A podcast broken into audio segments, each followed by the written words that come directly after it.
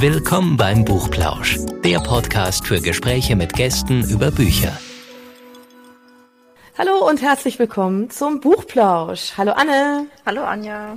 Hallo Lukas. Hallo Anja. Wir sprechen heute mit einem Autor, der ist aber nicht eigentlich nicht nur Autor, sondern auch Dozent und Poetry Slammer auch noch.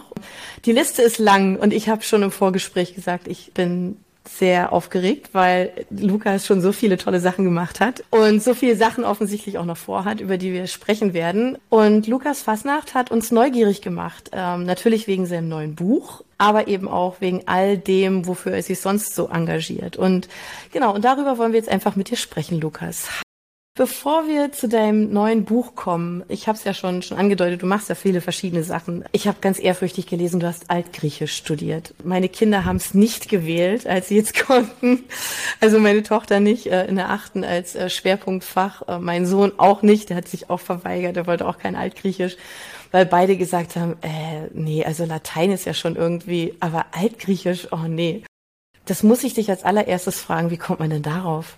Zufall. Ich war auf dieser Schule und die war humanistisch, gab es schon Latein ab der fünften Klasse, dann Englisch ab der siebten, also das gibt es heute glaube ich auch überhaupt nicht mehr. Und äh, ab der neunten konnte man entscheiden zwischen Französisch und Altgriechisch und ich habe dann gedacht, Latein hat mir Spaß gemacht, also mache ich mit Altgriechisch weiter. Und okay. dann habe ich auch studiert, weil ich ein Jahr am Theater gearbeitet habe und gemerkt habe, wer am Theater arbeitet, der kann studieren, was er will. Das spielt eigentlich keine Rolle mehr. Und das war bei den Geisteswissenschaften dann meine Erkenntnis, allgemein der Fall. Ne? Also egal, was du studierst, du landest irgendwo und dann dachte ich, dann mache ich halt das, worauf ich Lust habe. Okay. Und das, und das ist Altgriechisch, okay. Was hat dir da am meisten, am meisten Freude gemacht? Ich mag tatsächlich sehr, so bei alten Sprachen, mich so Satz für Satz in dieses Rätsel zu begeben, was steht da eigentlich? Mhm. Bei modernen Sprachen geht es eher darum, naja, ich muss mich austauschen, ich muss rausfinden, wo ist die nächste Pizzeria, in die ich will, wie viel kostet der Flug. Und bei alten Sprachen geht es wirklich darum, ich habe jetzt diesen einen Satz vielleicht auf irgendeiner Papyrusrolle und sonst keine Infos. Was könnte das bedeuten? Und das ist für mich einfach ein großes Rätsel. Und ich habe da Freude, mich reinzufuchsen. Okay. Hat es irgendeine Verbindung zu dem, was du jetzt machst und was du generell machst, auch was du schreibst? Schon ein bisschen, oder? Ja, also du hast ja schon die Slams angesprochen. Bei den mhm. kleinen Sachen hilft es mir natürlich, dass ich so ein Grundwissen Metrik habe, weil in alten Sprachen Latein, Griechisch nicht mit Endreim gearbeitet wurde, sondern eher auf rhythmischer Ebene mit Silbenbetonung oder Silbenlänge. Mhm. Und das hilft dann auch, wenn ich, ja, wenn ich ein ähm, Gedicht schreiben will, was jetzt also bei moderner Lyrik nicht mehr der Fall ist, dass ich irgendwie reimen muss, ne? Aber bei Slam-Vorträgen, mhm. die oft wie wichtig ist dir denn ähm, der Poetry Slam? Ähm, also wie oft stehst du denn da noch auf der Bühne? Ist es wirklich was, was deinen Alltag so mitbegleitet? Inzwischen nicht mehr. Also ich habe mhm. das zehn Jahre lang sehr intensiv gemacht und bin viel rumgereist, habe selber Veranstaltungen moderiert. Aber dann seit 2019, also kurz vor Corona, nach und nach mhm. meisten Sachen abgegeben. Und jetzt mache ich das eigentlich nur noch in dem Kontext, dass ich mal zu Veranstaltungen gebucht werde, die ich traditionell schon mag, zu denen ich eine Verbindung habe. Und im schulischen Kontext noch. Ne? Ich gebe regelmäßig Workshops und dann kann es auch sein, dass es dann mit Slam-Zusammenhang stattfindet. Aber im Großen und Ganzen konzentriere ich mich eigentlich seit den letzten fünf, sechs Jahren aufs Schreiben, also aufs mhm. Schreiben. Du hast gerade eben ja schon Schule angesprochen. Du hast ja ein Filmprojekt, was ja auch schon ähm, Auszeichnung bekommen hat. Und ich habe ähm, nur den Trailer gesehen und war schon völlig begeistert, weil ich gedacht habe, oh mein Gott, was hast du da gemacht? Ja, das heißt, das Filmprojekt heißt Südstadthelden. Wer davon noch nicht gehört hat, sollte das unbedingt sich anschauen. Kannst du uns da ein bisschen mehr darüber erzählen, wie du dazu gekommen bist? Weil da geht's ja auch um Schreiben. Also da dreht sich ja alles immer irgendwie so ein bisschen drum und das, was du tust. Aber das ist ja schon was Besonderes, was, was du da ins Leben gerufen hast oder ja. Also Südstadthelden erstmal ist ein Film, in dem es darum geht, dass ich mit fünf Kindern aus einer Mittelschule in Nürnberg, man könnte sagen eine Brennpunktschule, einen Schreibkurs gemacht habe, bei dem es darum ging, dass die am Ende auch auf der Bühne stehen. Und die Geschichte dahinter ist, dass ich relativ lange Workshops hauptsächlich an Gymnasien gemacht habe, auch in der Erwachsenenbildung und da eine Klientel war, die mir vertraut war, die ich selber kannte. Mhm. Und dann habe ich mal ein längeres Projekt an der Mittelschule gemacht und festgestellt, ich bin völlig überfordert mit der Situation dort ich habe auch keine pädagogische Ausbildung oder so. Und äh, dann aber habe ich das einem Freund erzählt, der Filmproduzent ist und der gesagt hat, wir machen jetzt eine Dokumentation dazu. Du machst den ganzen Kurs nochmal und wir begleiten dich dabei und erzählen dann die Geschichte, ne, so der, der ja, altgriechisch ausgebildete Schreibnerd trifft jetzt Kinder, die eher Stühle aus dem Fenster werfen, als einen Stift in die Hand zu nehmen und gucken, was passiert. Und dadurch, dass ich das erste Mal so grandios gescheitert war, dachte ich mir, na gut, probieren wir es noch einmal, vielleicht habe ich ja was gelernt. okay. Und im Ergebnis habe ich auch von uns sechs Leuten, die beteiligt waren an dem Film, also die fünf Kinder und ich, am allermeisten gelernt. Aber glücklicher und auch überraschenderweise haben die Kinder am Ende sich alle getraut, auf die Bühne zu gehen. Und ein paar treten heute noch auf. Und es war ja ein sehr erfolgreiches Projekt, verglichen damit, was wir am Anfang uns hätten erhoffen können. Ist es auch, Anne. Das ist wirklich cool. toll. Also ich habe, ich weiß nicht, die letzte Szene hat sich natürlich bei mir eingebrannt von dem Trailer, wo du den ähm, einen Jungen fragst, ähm, wenn du dir irgendwas wegwünschen könntest auf der Welt, was wäre das? Und wo der, wo der ähm, Junge so kurz überlegt und sagst, ja, ähm, Liebe würde ich mir wegwünschen. Und das fand ich so, das hat mich, klar, es irritiert wahrscheinlich jeden, der das, der das ähm, hört. Und man muss wahrscheinlich auch den, den Film halt einfach dazu sehen und es zu verstehen, warum er das sagt. Aber es sind ja auch schon, also ich finde, allein in dem Trailer sind so viel eindrucksvolle Szenen drin. Wie ging es dir dabei, so emotional? Es war, ja, ich würde nicht mal sagen Achterbahnfahrt, sondern es war einfach die ganze Zeit anstrengend. Mhm. Und es gab immer wieder ein paar Momente, wo ich gemerkt habe, oh, es geht voran, wir erreichen hier was. Aber ich würde es in dem Rahmen nicht unbedingt nochmal machen wollen. Wobei ich jetzt okay. im Nachhinein glaube, ich. Sehr ehrlich. Ich, ich würde viele Dinge anders machen und ich traue es mir auch so zu, dass es inzwischen funktioniert. Also inzwischen gebe ich auch regelmäßig Workshops auch an Mittelschulen. Mhm. Und deswegen sage ich, ich habe am meisten gelernt in dem ganzen Projekt und bin sehr dankbar, dass äh, wir das durchgezogen haben und freue mich darüber. Aber währenddessen war es schon deutlich anstrengender als ähm, ja, inspirierend. wie lange ging das denn? Also wie lange war, war diese Zeit des Drehs? Das ging insgesamt ungefähr ein halbes Jahr. Hm, okay. also lang. erst hatten wir ähm, einfach einmal die Woche einen Termin in der Schule, mhm. wo wir dann in den Nachmittagsunterricht reingegangen sind als Wahlpflichtfach. Und dann haben wir immer mehr auch außerhalb der Schule Auftrittsmöglichkeiten gesucht und haben die Kinder dann da mitgenommen und versucht zu überreden aufzutreten. Und es ging dann auch wirklich mit jedem Mal besser. Mhm. Und am Ende sind die auch vor 200 Leuten aufgetreten bei regulären Slam-Veranstaltungen. Cool.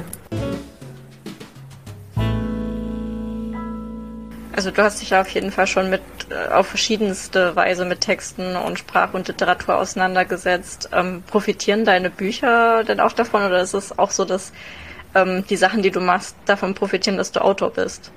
Würde ich sagen. Also ich merke es gerade, ne, weil ich vorhin schon gesagt habe, dass das Altgriechisch mir viel bringt und auch die Sprachwissenschaft, die ich später studiert habe. Also mehr als jetzt Germanistik. Germanistik hatte ich im Bachelor noch und Literaturinterpretation ist, ist natürlich auch hilfreich, ne, wenn man das mal gemacht hat. Aber beim tatsächlichen Schreiben, glaube ich, bringt es mir mehr, was ich gerade angedeutet habe, zu verstehen, wie funktioniert Grammatik, aus welchen Gründen nutze ich Grammatik wie, um die inhaltliche Ebene, um die emotionale Ebene, dass ich, indem ich viel mit Kindern oder nicht nur in meinem Schreibtisch sitze und dann vielleicht die Welt da draußen ein bisschen aus dem Blick verliere. Das heißt, dass ich im besten Fall ähm, sensibel genug bleibt, um Figuren zu zeichnen, die nahbar sind, ne? aber mhm. eben auch ihre, ihre Facetten haben und nicht unbedingt ähm, nur, ähm, nur genau die Schablonen bedienen, die man schon kennt. Und deswegen freue ich mich, dass ich immer wieder auch mit Leuten in Kontakt komme, die jetzt eine ganz andere Perspektive auf die Welt haben als ich selbst. Inwieweit macht sich das in deinem neuen Buch bemerkbar, um mal hier den Bogen zu schlagen, ja, zu deinem, zu deinem Buch, was, ähm, was jetzt die Öffentlichkeit ähm, in den Händen halten kann? Tartarus heißt es. Ähm, vielleicht kannst du uns da ein bisschen was dazu erzählen. Ja, also Tartarus ist ein Wissenschaftsthriller. Da geht es darum, dass ein äh, junger Student, Leon Funke oder Leon Gärtner, zu dem Namen muss ich noch was sagen, mache ich gleich, ähm, sich in der Wissenschaft sehr gut auskennt, aber nicht so im richtigen Leben. Allerdings wird er für seine Doktorarbeit nach Zürich geschickt oder darf da promovieren bei einer ganz renommierten Koryphäe ihres Fachs, einer Genetikerin. Und während er so promoviert, kommt er allerdings einer Verschwörung auf die Spur, in der es darum geht, per Genmanipulation eine globale Weizenkrise oder eine Weizenerntekrise auszulösen, indem der Schwarzrostpilz, ein Weizenschädling, so manipuliert wird, dass eben Getreideausfall in großem Maßstab passiert. Und der ja, gerät da immer tiefer in diese Geschichte hinein und irgendwann muss er dann auch aufklären, um was es da geht, weil er selber ins Fadenkreuz von den Leuten gerät, die natürlich unbedingt verhindern wollen, dass er herausfindet, was da passiert. Ja, und jetzt zu dem Namen, weil es ja vorhin darum ging, ähm, inwieweit ich auch ne, versuche, mich mit neuen Perspektiven auseinanderzusetzen, ist mir Leon eigentlich zu nahe geraten. Also ich dachte, okay, jetzt so ein bisschen verkopfter Student, der überfordert ist von der Welt. Das war ich eigentlich auch vor zehn Jahren. Und dann ist mir aufgefallen, dass der auch noch Leon Funke heißt, also meine Initialen hatte, was ich nicht glaube, dass das Absicht war, vielleicht nicht mal unbewusst, man weiß sowas ja nicht, aber ähm, ich wollte auf jeden Fall vermeiden, dass dann Leute mich darauf ansprechen.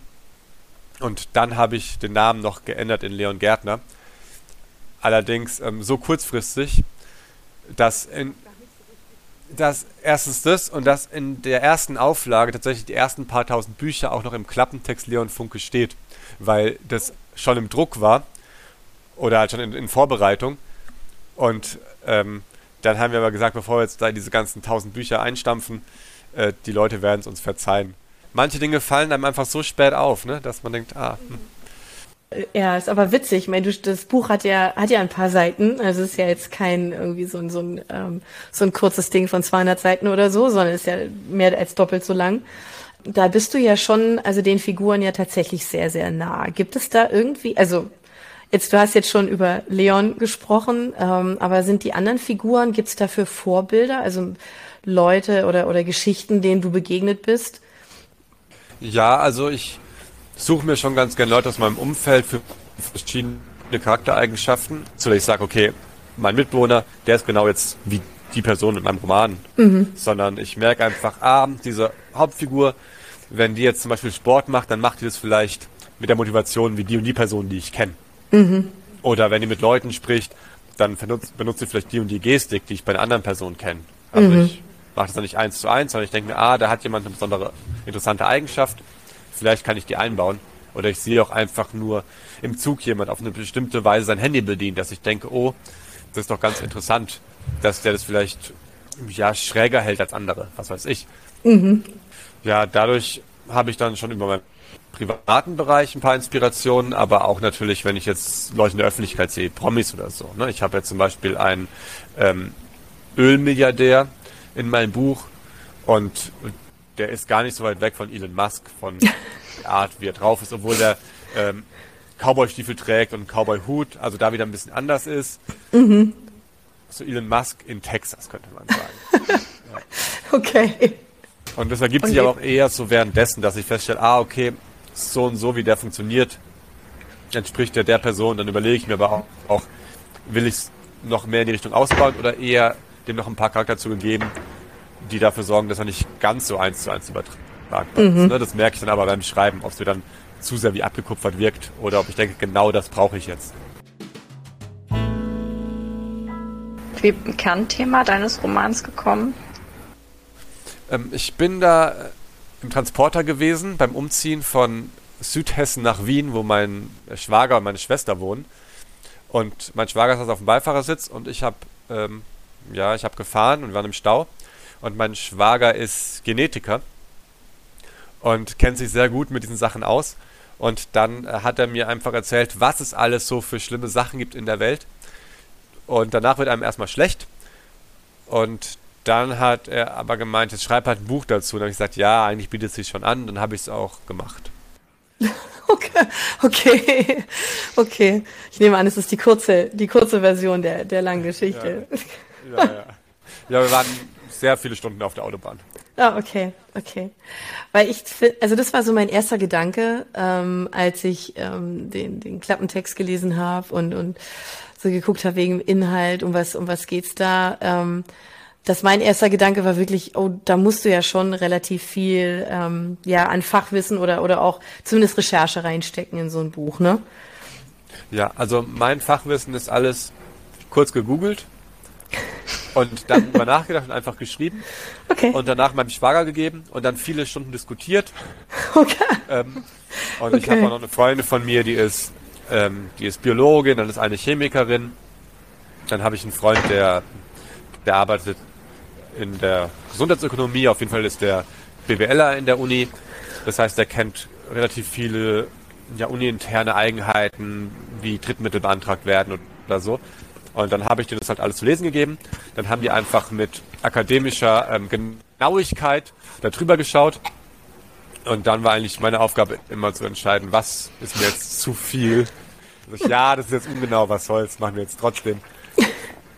Und ähm, ja, habe aber so die, die ganzen Kernaussagen von, von denen dann bestätigen lassen. Mhm. Aber manchmal gibt es auch so Dinge, wo ich dann sagen muss, jetzt für den Roman, kann man halt in drei Tagen so eine Bakterium züchten, was eigentlich fünf Tage brauchen würde. Ne? Also ich sage, boah, ich schreibe das nicht alles um, nur damit es passt. Okay, ist ja irgendwie nachvollziehbar, ja. Ist ja Unterhaltung, also insofern. Genau. Aber so die Kernaussagen, die stimmen schon. Mhm. Also das war mir dann wichtig.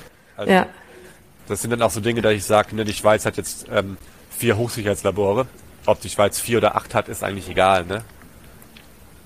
Also finde ja, ich, stimmt. da kann äh, leben, wenn es dann rauskommt, ah, ist doch nicht so. Okay. Aber wenn ich sage, dass eine bestimmte Genmanipulation bestimmte Auswirkungen hat, dann ist mir schon wichtig, dass es passt. Ansonsten mhm. ähm, rutsche ich halt schnell von der Verschwörung zur Verschwörungs Verschwörungstheorie. Ne? Was macht die Wissenschaft alles? Mhm. Und ich will eigentlich bei den Aussagen, die so allgemeingültiger sind, schon auch ähm, auf sicherem, auf sicherem Fundament stehen. Der Titel Tartarus ähm, bezieht sich griechische Unterwelt oder ein Teil der griechischen Unterwelt. Das hat wahrscheinlich auch wieder mit deinem altgriechischen Hintergrund zu tun, aber so auf den ersten Blick passt Mythologie und wird doch eigentlich nicht zusammen, oder? Natürlich, glaube ich, hätte ich mich, wenn ich mich nicht mit Altgriechisch beschäftigt hätte früher, nicht auch für, ähm, ja, für so einen Begriff entschieden. Und ganz konkret in dem Buch geht es darum, dass ein Milliardär, den ich vorhin schon angedeutet habe, der Cameron Slate, den Welthunger besiegen will, indem einfach ganz viel Geld in eine bestimmte Forschung steckt und sagt, okay, wir ähm, machen es jetzt einfach über Wissenschaft. Wir züchten einfach ganz viele Weizensorten, die mega resistent sind und dann gibt es keinen Welthunger mehr. Und ähm, dieses Projekt nennt er Uranus, wie den griechischen Gott des Himmels. Und dann gibt es ein zweites Projekt, das ist ein geheimes Projekt, auf das dann Leon, die Hauptfigur, stößt, das eben zum Ziel hat, das Gegenteil zu erreichen, nämlich den kompletten globalen Weizen zu vernichten. Und die Menschen nennen dann dieses Projekt Tartarus, also die Menschen, die dafür verantwortlich sind, nämlich den ähm, dunkelsten Flecken der Unterwelt. So äh, komplementär dazu. Und äh, dadurch, äh, wenn man ne, wenn man das Buch liest, hoffe ich, dass wenn man dann Uranus hört, dass man schon denkt, ah, okay, das Buch heißt Tartarus. Mal gucken, wie es Tartarus und Uranus zusammengehören. Und dann kann man da schon ein bisschen rätseln, im besten Fall. Das klingt toll. Obwohl du jetzt natürlich schon ein bisschen gespoilert hast, ne? Ja, ich habe nicht so viel verraten. okay. Es passiert okay. noch viel mehr. Ah, das denke ich mir. Und also es hat sich ja jetzt schon angedeutet, dass äh, du auch gesellschaftlich relevante Themen in dem Thriller verhandelst. Das ist in ähm, bisherigen Thrillern so gewesen. Ähm, warum entscheidest du dich dann für Spannungsromane? Weil theoretisch könnte man dafür ja auch ein anderes Genre, also ein einfach wählen. Ja. Naja, die Geschichte ist die, dass mein erster Spannungsroman Kill the Rich, der jetzt die Diplomatin heißt als Taschenbuch, darum geht, wie einfach alle Menschen auf der Welt, die nicht super reich sind, finden, na blöd, dass es so ein paar wenige Superreiche gibt und dann anfangen zu demonstrieren. Dann gibt es auch äh, Gewalt und Polizeigewalt auf der anderen Seite und schaukelt sich das so hoch, bis ein globaler Bürgerkrieg zu entstehen droht. Und diese Story hatte ich einfach im Kopf und fand die mega spannend. Aber da kam ich gar nicht auf die Idee, einen Thriller zu schreiben. Aber es hat sich angeboten, ne? das ist ein Spannungsroman. Mhm. Dann habe ich ein paar Figuren, die versuchen, in diesem Chaos irgendwie noch den Überblick zu behalten und dafür zu sorgen, dass nicht alles in die Luft geht. Und dann hat Lovalet mich als Thriller-Autor eingekauft quasi. Die haben gesagt, ja, wir haben voll Bock, dieses Buch zu machen als Thriller. Und dann hätten wir auch gern noch weitere Thriller von dir. Und dann war das eben so, dass ich da reingeraten bin. Dann habe ich einen Wirtschaftsthriller geschrieben, Die Mächtigen, und jetzt ist es eben ein Wissenschaftsthriller. Und dann gucke ich mal, was dann der vierte wird. Das hätten wir dich jetzt sowieso gefragt. Was kommt da als nächstes? Weil ich meine, das Buch kommt jetzt raus, ja, oder ist draußen. Und ähm, das heißt ja eigentlich, dass das ja schon für dich ja schon länger erledigt ist. Also hast du doch bestimmt schon mit was Neuem angefangen. Ja, ich habe auch schon hm. mehrere neue Sachen fertig, gebe ich zu. Ah, okay. Oh mein Gott. Also es, also es kommt jetzt ein Regionalkrimi raus, Ende August wahrscheinlich. Okay. Reichswald, da geht's um äh, Nazis in Mittelfranken. Okay. Und dann gibt's noch ein Science-Fantasy-Buch, das kommt auch im Winterprogramm raus, glaube ich. Da geht's darum, wie Roboter versuchen, ähm, Sinn in ihrer Existenz zu finden. Also wir leben sehr weit in der Zukunft und Roboter beherrschen die Welt, wer sonst? Und die haben Bewusstsein, die haben Reflexionsvermögen. Sie sehen nur keinen Sinn in den Dingen. Sie sind auch emotional nicht so weit entwickelt, logischerweise. Mhm. Und ähm, versuchen dann rauszufinden, wie kriegt man das hin, dass man Sinn im Leben sieht. Die Menschen, die können eigentlich nichts, aber überall finden sie Sinn. Schauen sie die Blume an und denken, ach, wie schön. Und dann gibt es einen, der das ein bisschen übertreibt und dann die Welt beherrschen will. Naja. okay. Was halt naja. so passiert. Genau, ja. was halt so passiert. Aber ja, das es gibt noch ein paar andere Handlungsstränge. Ja. Okay. Also das ist, ich glaube, das hört man ja wirklich schon raus. Das ist, das Schreiben ist tatsächlich auch deine Leidenschaft, ne? Ähm, Insofern haben wir von dir noch viel zu erwarten. Aber du gibst das ja auch weiter. Also auf deiner Homepage gibt's ja, ähm, wenn man da drauf geht, dann gibt's so, so vier, vier große Reiter oben. Das eine heißt Bücher, das, dann gibt's auch noch Autor, Live und Kontakt und es gibt Bali. Ja. Und ähm, da darfst du jetzt auch noch mal zwei, drei Worte dazu verlieren weil ähm, das ist ja echt eine Einladung. Ne? Also wenn man wenn man Creative Writing ähm, mal so ähm, an einem schönen Ort erleben möchte, sagen wir es mal so, ähm, dann bietest du das an. genau. Also das hat mhm. sich so ergeben, dass ein Hotelbesitzer auf Bali, ein deutscher Hotelbesitzer, mein Buch gelesen hat, also Tartarus, und entschieden hat, ah, er gibt eh regelmäßig Workshops oder in seinem Hotel werden Workshops angeboten. Und zwar viel für, ne, für Achtsamkeitsretreats oder mhm. Yoga-Seminare oder Musik. Dass eben Leute, die im Urlaub auch sich irgendwie inspirieren lassen wollen, da ein Angebot finden. Und der wollte einfach gleich einen Schreibkurs machen und da habe ich gesagt, okay, machen wir. Und ähm, ich war noch nie auf Bali, dann kann ich sagen, ja, es ist eine Arbeitsreise, Geschäftsreise, kann man schon mal machen. Und ähm, ja, ich bin sehr gespannt, wer da kommt. Also das sind acht Tage. Mhm. Und ich mache eigentlich einen Crashkurs. Ich gebe relativ viele Unikurse. Und in diesen Crashkurs packe ich so die wichtigsten Sachen rein, die ich sonst eben in einem ganzen Unisemester mache. Okay. Und muss dann gucken, ne, dass ich die Leute nicht überfordere. Also sie dürfen nur noch mitreden, wie viel sie wollen. Also sie dürfen auch, auch selber schreiben. Sie müssen nicht einfach nur mein Gebrabbel hören.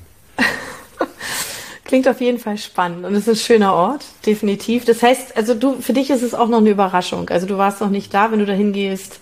Ja. Ist es für dich auch, oh, was erwartet dich da? Genau, also okay. ich kann mir das auch gut vorstellen, mit dem Hotelbetreiber das regelmäßig zu machen. Mhm. Und das ist jetzt der Testballon diesen Herbst. Und da kann man sich noch anmelden, falls unsere lieben Zuhörer sagen, das ist genau das, worauf ich gewartet habe, das möchte ich gerne machen, dann kann man sich noch anmelden.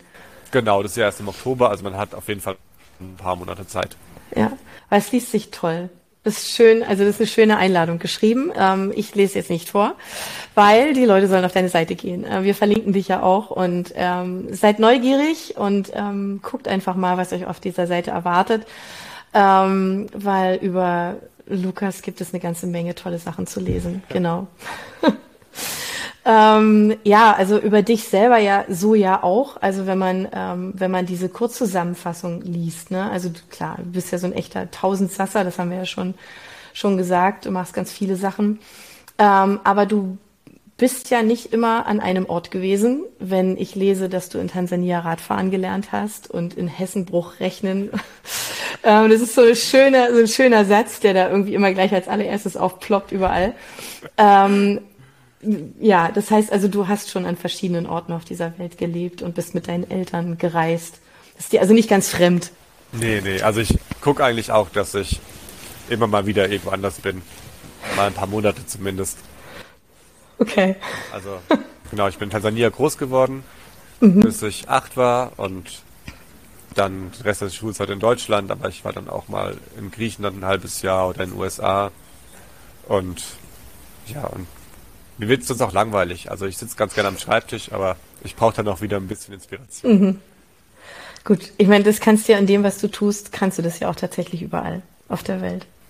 Ja, ja, wobei ich beim Reisen eigentlich nicht schreiben kann. Also ich bin auch niemand, der ins Café okay. geht mit seinem Laptop, sondern ich habe so meine Schreibphasen und dann bin ich mal drei, vier Monate wirklich sieben Stunden, acht Stunden am Tag am Schreibtisch. Okay. Dann habe ich Phasen, wo ich irgendwas mache. Also ich gehe wandern, ich gehe reisen, ich habe halt meine Unikurse, ich habe Workshops oder diesen Film mal gemacht. Also passiert eh immer irgendwas. Und äh, wenn ich meine Schreibphasen habe, dann sage ich halt viel mehr Sachen ab. Und wenn ich keine Schreibphasen habe, ist der Tag trotzdem voll. Und ich weiß gar nicht wieso. Wie habe ich das vorher gemacht? Mit sieben Stunden Schreiben zusätzlich am Tag. Aber erstaunlicherweise geht's doch immer wieder. Okay. Oh, das klingt nach viel Disziplin. Ja, also so ähm, ne, sieben, acht Stunden am Stück schreiben ist ja schon auch, ja, also man muss sich ja die ganze Zeit konzentrieren, muss ja, bist ja in, in deinem Buch dann versunken in der Geschichte und so. Ich meine, auf der einen Seite kann ich mir vorstellen, ist es toll, weil du dann wirklich drin bist und drin bleibst und dich das so mitzieht wahrscheinlich, ne? Ähm, auf der anderen Seite stelle ich mir das auch nicht ganz unanstrengend vor. Ja, also das sage ich auch bei meinen Kursen oft. Mit der Disziplin ist es ja so, dass das automatisch nach Druck klingt, ne? Und man muss jetzt irgendwie fertig werden. Und ich sehe es lieber andersrum, dass ich sage, ich gönne mir jetzt diese Zeit mhm. und ich muss nicht bestimmten Erfolg haben oder bestimmten Output, sondern ich bin jetzt sieben Stunden mit diesem Thema beschäftigt. Aber wenn ich jetzt ähm, auf der Couch liege und die Decke anstarke, gilt das auch als Beschäftigung. Oder wenn ich spazieren gehe, oder wenn ich mir was zu essen mache. Und es gibt auch so ein paar Dinge, die ich mir ganz gut die Geschichte weiter beantworten werden kann. Aber ähm, Mittagsschlaf oder so erlaube ich mir immer. Dass ich sage, okay, jetzt komme ich gar nicht weiter, jetzt bin ich platt, dann lege ich mich halt eine halbe Stunde hin. Das macht schon nichts.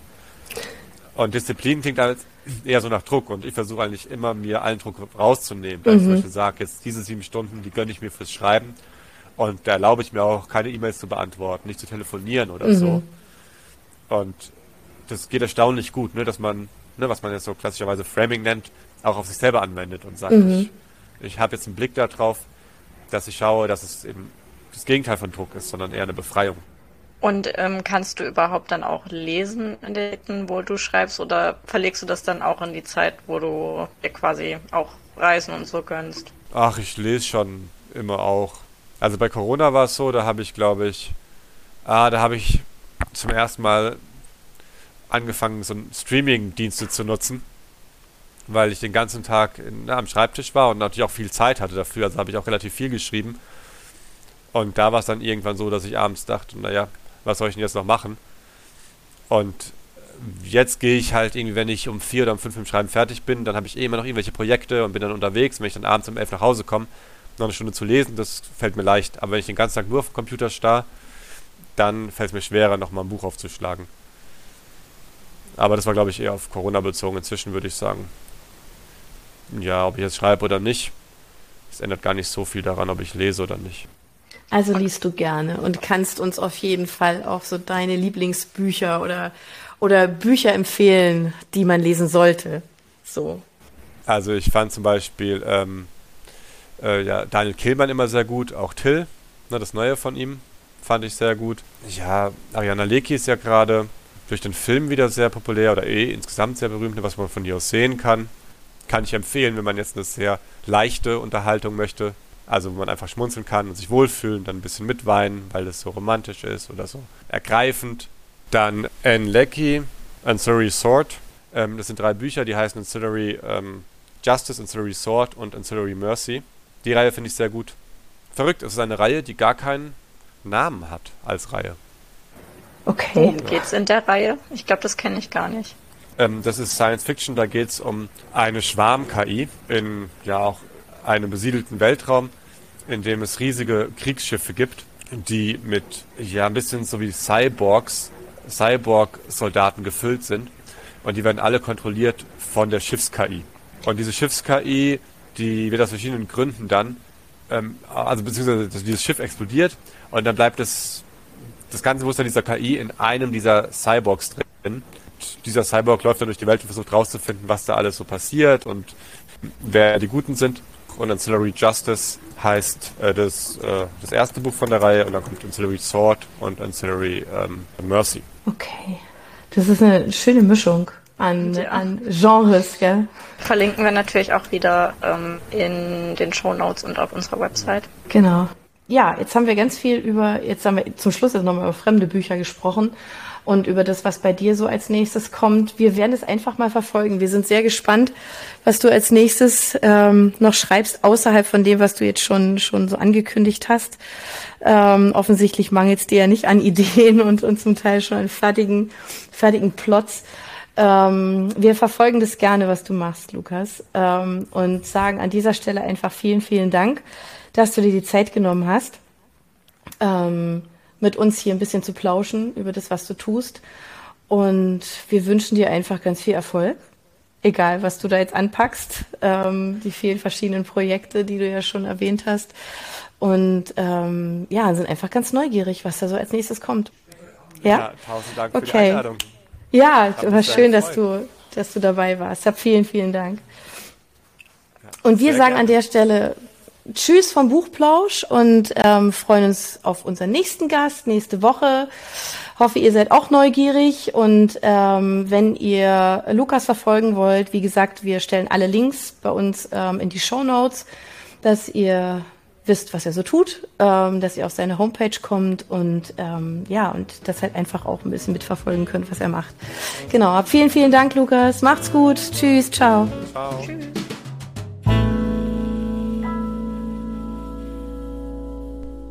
Für unsere Buchplauschhörer haben wir übrigens noch etwas ganz Tolles. Falls ihr nämlich jetzt gerade nach dem richtigen Hörbuch sucht, dann könnte Bookbeat eine gute Idee sein.